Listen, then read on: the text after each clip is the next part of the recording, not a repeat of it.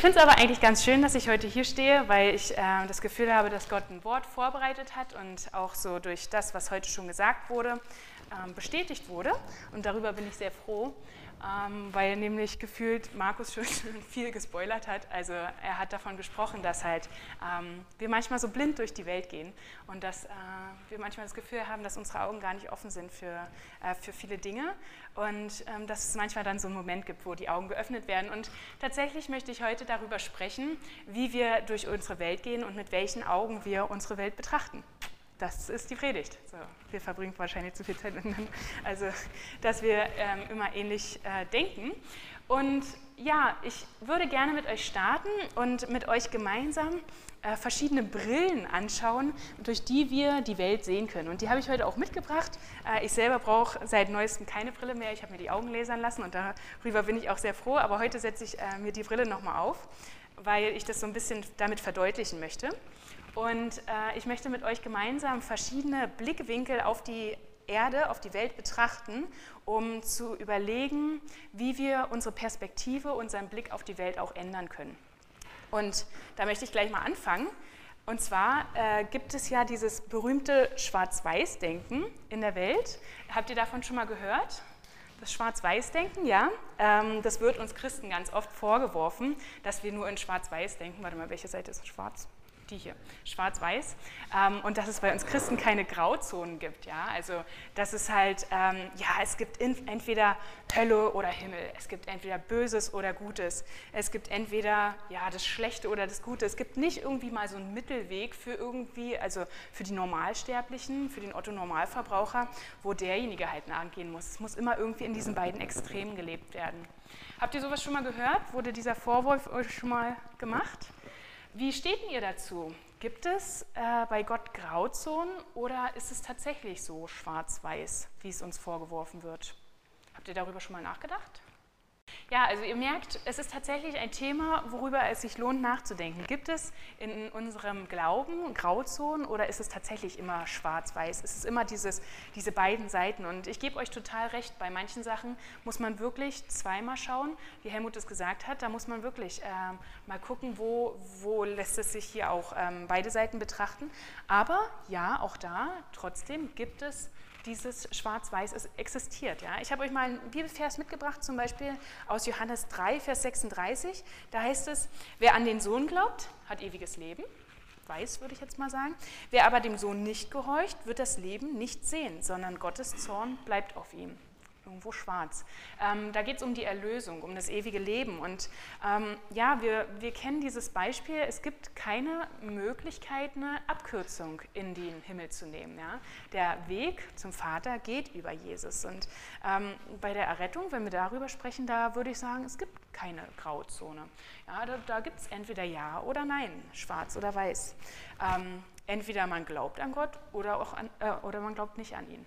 Oder bei Sünde, ja, ähm, auch da ist es immer wieder, wir versuchen ganz viele zu interpretieren, aber irgendwann, wenn wir so den Gedankengang weitergehen, dann erkennen wir, ist es Sünde oder ist es keine Sünde, ist es schwarz oder ist es weiß. Ich habe noch andere Bibelstellen in Markus 9, Vers 40, da heißt es zum Beispiel, das hat Jesus gesagt, wer nicht gegen mich ist, ist für mich. Ja, oder wenn wir es andersrum sehen wollen, Matthäus 12, Vers 30, wer nicht mit mir ist, ist gegen mich. Ja, also ähm, auch da irgendwo diese, dieses Extrem zwischen zwei Seiten. Nun kann man ganz schnell in die Versuchung kommen, oder mir passiert es zumindest, dass diese Aussagen, dass ich so sage, das zählt halt nur für Menschen, die halt Gott noch nicht kennen, ne? die noch nicht mit Jesus unterwegs sind. Ich weiß ja von mir selber, ähm, ich bin Christ, ich gehöre zu Jesus, ich habe das angenommen für mich und äh, deswegen bin ich so auf der sicheren Seite, ich bin auf der, auf der hellen Seite. Ähm, doch ich glaube, dass dieses Schwarz-Weiß-Denken oder dieser Blick, diese Perspektive auf die Welt auch für uns als Christen und für unser Leben ganz praktische Konsequenzen haben kann. Denn wir wissen, da wo was schwarz ist, da kann es nicht weiß sein. Oder da wo Gott ist, da kann halt, äh, oder da wo Gott ist, da kann halt keine Finsternis sein. Und ähm, es passiert ganz oft, dass wir so mit den Lippen Dinge bekennen, so vor Gott, aber eigentlich spiegelt unser Wesen oder unser Lebensstil das gar nicht wider. Und wenn wir so mal praktisch darüber nachdenken, schwarz-weiß denken, was, äh, was bedeutet das eigentlich? Was können wir uns da für eine Frage stellen?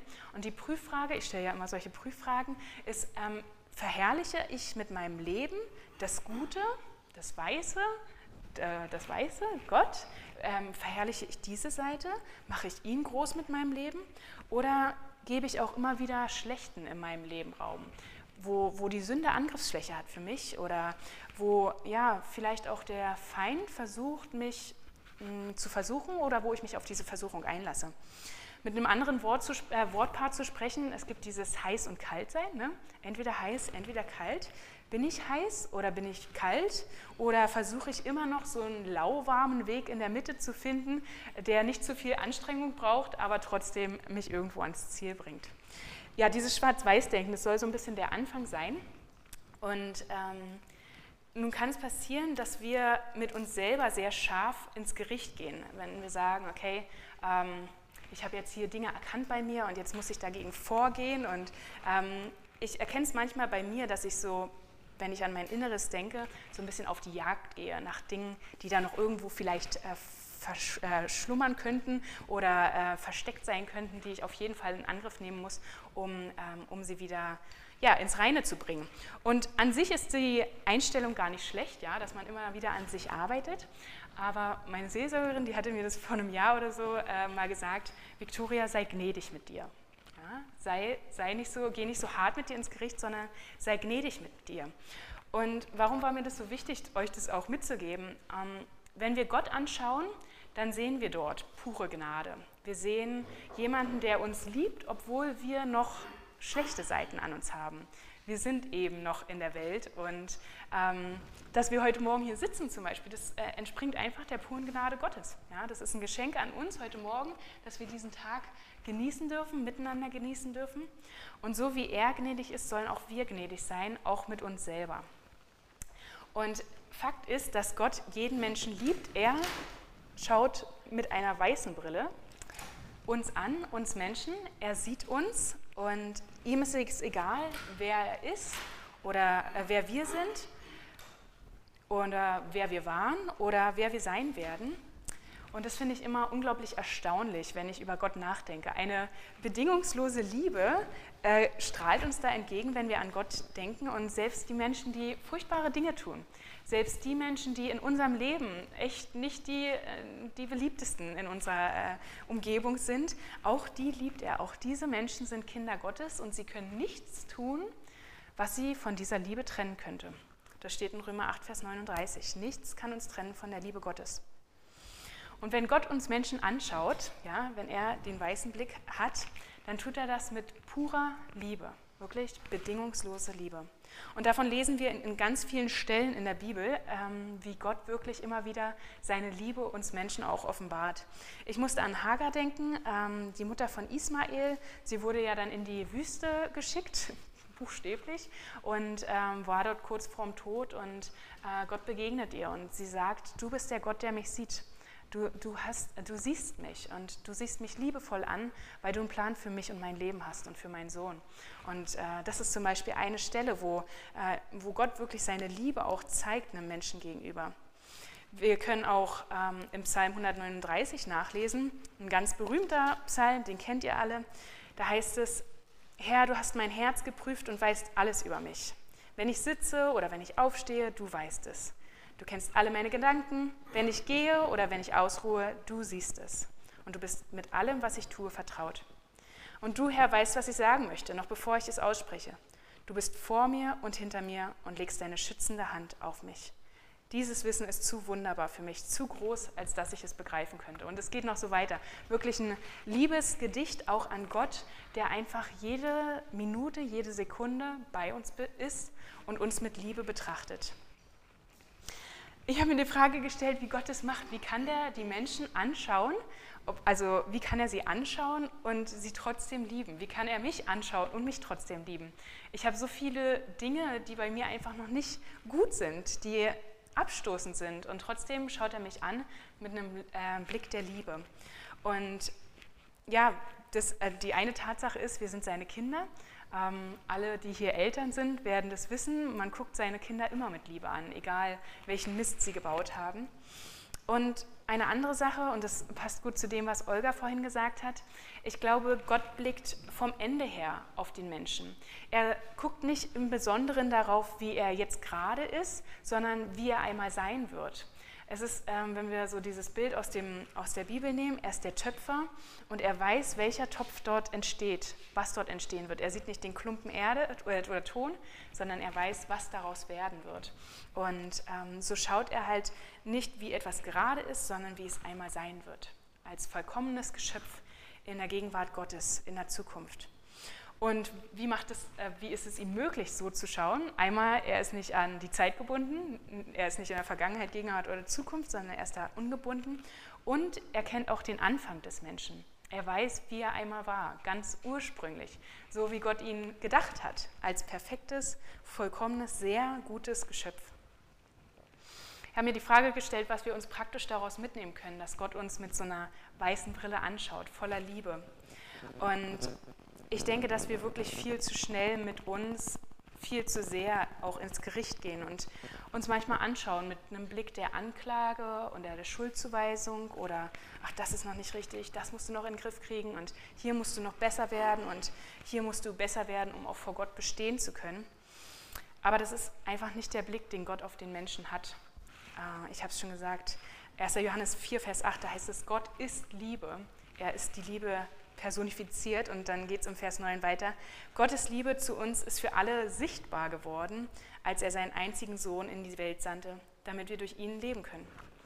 Wir dürfen also mit den Augen Gottes und mit seiner Gnade auch auf uns selber schauen, mit dem Wissen, dass Jesus der Befreier von all dieser Selbstanklage, all dieser Schuld ist und dass wir in seinen Augen wirklich schneeweiß sind.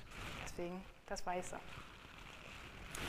Jetzt könnten wir uns die Frage stellen, woher kommt denn eigentlich solche Selbstanklage, solche Schuldzuweisung?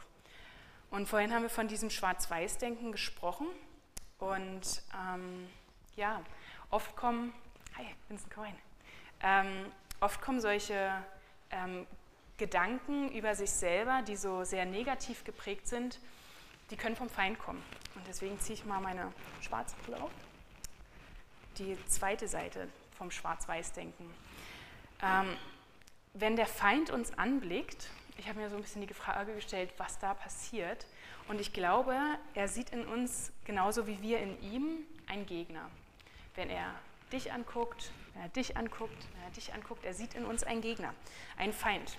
Warum ist das so? Als Christen äh, haben wir Gott und das ganze Himmelreich auf unserer Seite. Ja? Die ganzen himmlischen Armeen, von denen wir in der Bibel lesen, die sind auf unserer Seite. Und wenn wir handeln, im Namen Gottes, dann passiert, glaube ich, einiges. Ich habe das, äh, glaube ich, letzte Woche oder vorletzte Woche mal gesagt, ich würde gerne mal die Augen geöffnet bekommen für das, was in der unsichtbaren Welt abgeht. Ähm, wenn wir zum Beispiel beten, ja, wenn wir für andere beten, wenn wir für uns beten, dann geht da, glaube ich, ein ganz schöner Kampf in der unsichtbaren Welt ab. Und da ist es wirklich so, dass das Böse und das Gute gegeneinander kämpft. Wenn wir aktiv werden, wenn wir zum Beispiel von, äh, von Jesus erzählen, von seinem Wirken in unserem Leben, wenn wir Zeugnis davon geben für andere Menschen, dann passiert da etwas, da werden Leben verändert, da werden Leute von Jesus berührt. Und das ist genau das, was dem Feind widerspricht und seinen Plänen. Er möchte, dass wir ganz entspannt zu Hause sitzen, nichts machen, nicht beten, davon abgehalten werden, mit anderen Leuten über Jesus zu sprechen. Und deswegen ist es auch sein Wunsch, diese Pläne oder seine Pläne umzusetzen und unsere Pläne zu durchkreuzen. Ja, er möchte, ähm, dass wir angegriffen werden. Wir sind sein Angriffsziel. So sieht er uns und ähm, er sieht uns als Ziel, was zerschlagen werden muss, was zerstört werden muss. Und ähm, deswegen sind wir ja, irgendwo gefährlich für ihn. Ja, warum sollte ich etwas angreifen, was nicht gefährlich für mich ist? Deswegen könnt ihr euch auch mal die Frage stellen, bin ich gerade von Angriffen begleitet? Bin ich vielleicht irgendwo gefährlich geworden für den Feind, dass er mich jetzt so hart rannimmt, ähm, dass, wir, dass ich angegriffen werde? Und wenn wir so diesen Blick äh, mal reflektieren, den der Feind auf uns hat, dann ähm, oder generell so auch in unserem Leben, dann werden vielleicht die wenigsten sagen, ja, ich sehe das richtig, wie der Feind mich angreift. Ja? Also hat es schon mal jemand erlebt, wie wirklich was Sichtbares gegen einen was gekämpft hat? Das ist eher selten so. Ne? Das ist ja eher so ein, ich sag mal, ein innerer Kampf oder so. Und obwohl wir den Feind nicht sehen können, müssen wir ihn trotzdem durchschauen. Also das äh, sind so diese Begriffe, die ich gegenüberstelle.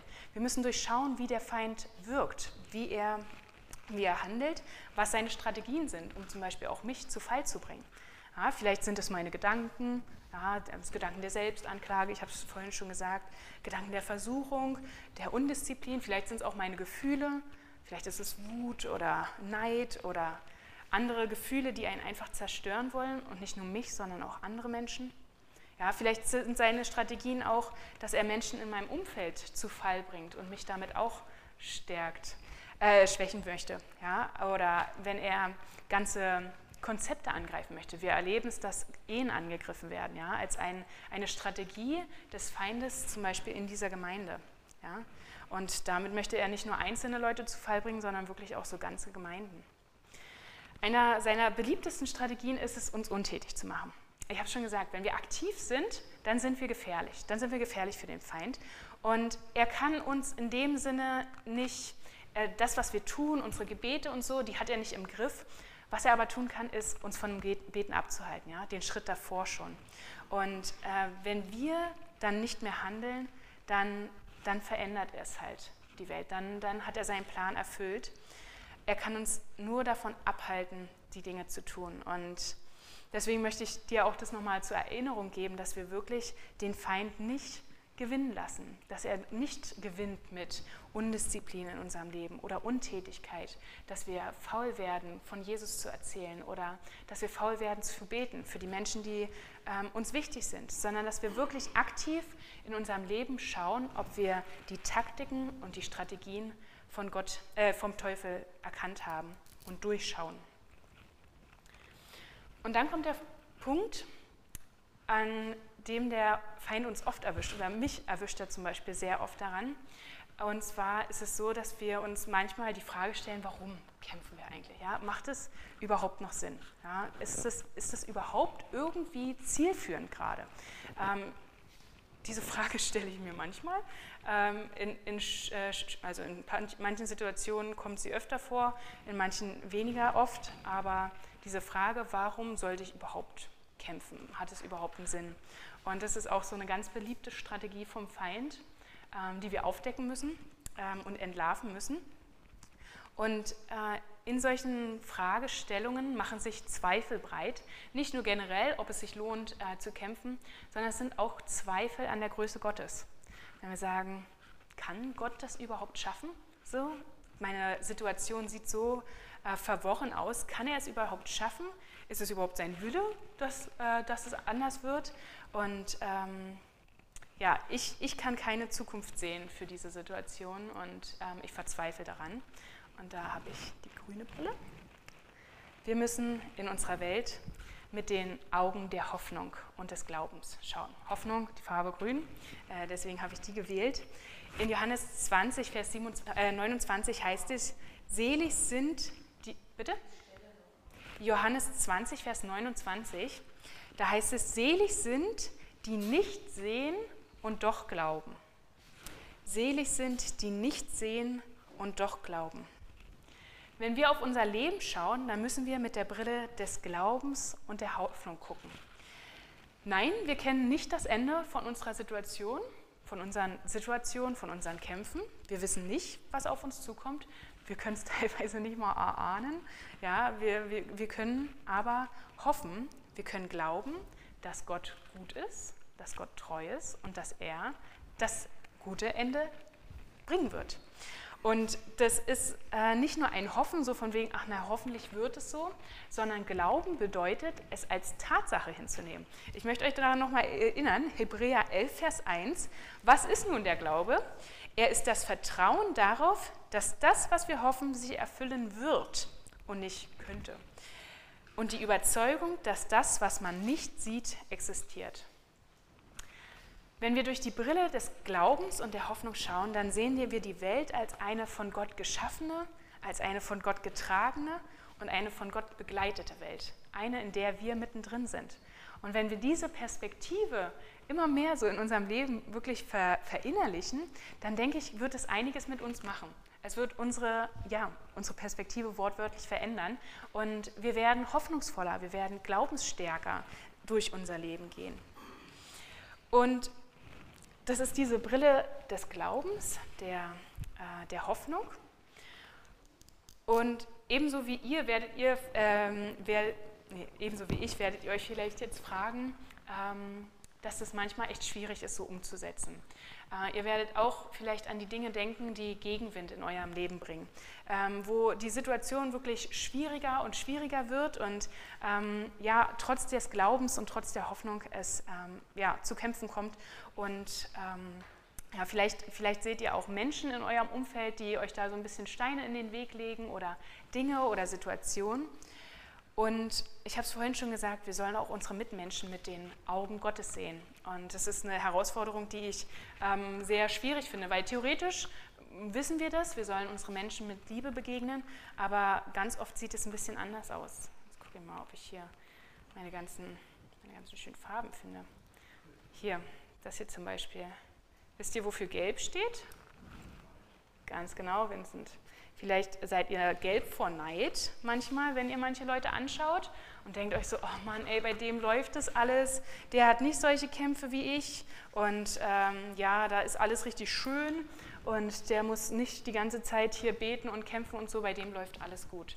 Manchmal gucken wir so unsere Mitmenschen an. Manchmal haben wir das aber auch anders noch. Wofür steht Rot als Emotion? Zorn, wütend. Vielleicht machen uns Dinge wütend. Wir sehen rot, so ist es ja äh, sprichwörtlich. Wir ärgern uns über uns vielleicht, weil wir schon wieder nicht geschafft haben, ähm, regelmäßig zu beten oder unsere ähm, Routinen am Tag einzuhalten.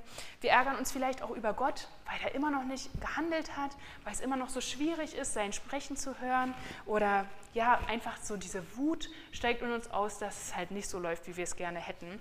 Und aus Wut folgen dann andere Sünden und andere Dinge, die so sich Stück für Stück in unserem Leben breit machen. Vielleicht schauen wir andere Menschen mit, ähm, mit dieser Brille des Feindes auch an und klagen sie an. Vielleicht haben wir Urteile ihnen gegenüber, Vorurteile, Anklagen. Wir verurteilen unsere Mitmenschen und sagen, ah, naja, wie der lebt, na, es kann ja nichts werden. Ähm, vielleicht ist es auch so, wie wir unsere Mitmenschen manchmal sehen kann ja gar nicht gut werden, wenn er so weiterlebt, wie er das gerade macht. Und ihr wisst, dass Emotionen ganz viele Farben haben oder jede Farbe spiegelt irgendwelche Emotionen wider und ihr selber wisst auch, wie ihr Mitmenschen vielleicht manchmal anschaut. Ich weiß es, bei mir landen ganz viele Menschen ganz schnell in der Schublade. Und äh, die Farbpalette mit den Gefühlen, die ist groß. Ja, also wir können, wir können da ganz viele Farben hier noch ranmachen. Aber ich möchte euch eine ja, ganz praktische Sache mitgeben, die ich, ich sehr schön fand, ähm, dass wir das heute so ähm, auch als Thema für Ross und Elsa haben. Kennt ihr die rosarote Brille? die gibt es auch noch. Die finde ich äh, ganz besonders hübsch. Ähm, wie sollen wir unsere Menschen sehen, unsere Mitmenschen? Äh, ihr, ihr, kennt es aus der Bibel, ähm, dass wir die Welt mit Gottes Augen sehen sollen. Und ich habe vorhin schon gesagt, dass Gott Liebe ist. Und ähm, ihr kennt alle die Stelle aus dem 1. Korinther 13, die, das hohe Lied der Liebe sozusagen. Ähm, und dieses, diese Bibelstelle ist euer Trauspruch. Ich wusste das nicht, bis ihr es mir heute Morgen gesagt habt. Das fand ich sehr schön und da bin ich Gott auch sehr dankbar dafür. Und ähm, ich würde euch das gerne als ganz, praktischen, als ganz praktische Brille mitgeben, also nicht heute so, sondern ähm, dass ihr durch diese rosarote Brille wie durch einen Filter schaut, wenn ihr in die neue Woche geht und mit Menschen zu tun habt. In diesem Lied ähm, der Liebe, was ja ganz oft bei Hochzeiten vorgelesen wird, da ist wie ein Liebesfilter drin. Und ähm, wenn ihr Menschen begegnet, könnt ihr diesen Liebesfilter anwenden, ganz praktisch. Ich lese vielleicht einmal die Stelle vor und dann erkläre ich euch, wie ihr diesen Filter benutzen könnt. Äh, ab Vers 4, ja, Kapitel 13, ab Vers 4. Die Liebe ist geduldig und freundlich. Sie ist nicht neidisch oder überheblich, nicht stolz oder anstößig.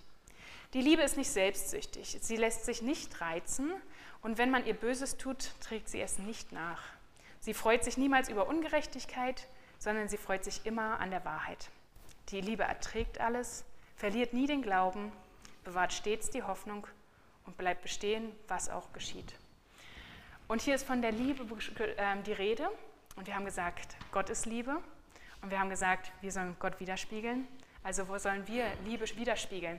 Und dieser Liebesfilter, den ich euch einlade anzuwenden in, euren, in eurem Leben, in eurem Alltag, ist, dass ihr einfach das Substantiv, die Liebe, mit eurem Namen austauscht. Und dann mal überlegt, stimmt das eigentlich? Kann ich das so von mir sagen? Victoria ist geduldig und freundlich. Sie ist nicht neidisch oder überheblich, stolz oder anstößig. Victoria ist nicht selbstsüchtig. Sie lässt sich nicht reizen und wenn man ihr Böses tut, trägt sie es nicht nach. Sie freut sich niemals über Ungerechtigkeit, sondern sie freut sich immer an der Wahrheit. Victoria erträgt alles, verliert nie den Glauben, bewahrt stets die Hoffnung und bleibt bestehen, was auch geschieht. Diesen Liebesfilter möchte ich euch praktisch mitgeben für euren Alltag. Ich habe ihn euch einmal ausgedruckt, ähm, damit ihr den, ja, euch, ähm, ja, ich, ich habe es mal in so richtig schöne Farben gesteckt, ähm, damit ihr immer wieder gucken könnt, dass, diesen Filter anwenden könnt in den Beziehungen zu euren Mitmenschen und überlegen könnt, spiegel ich das gerade wieder? Oder ist es gerade ein anderer Wesenszug, der hier Einzug herrscht? Und ich möchte euch segnen damit, dass ihr erkennt, dass wenn ihr diesen Liebesfilter anwendet, dass sich eure Umgebung und euer Blick auf die Welt verändert. Amen.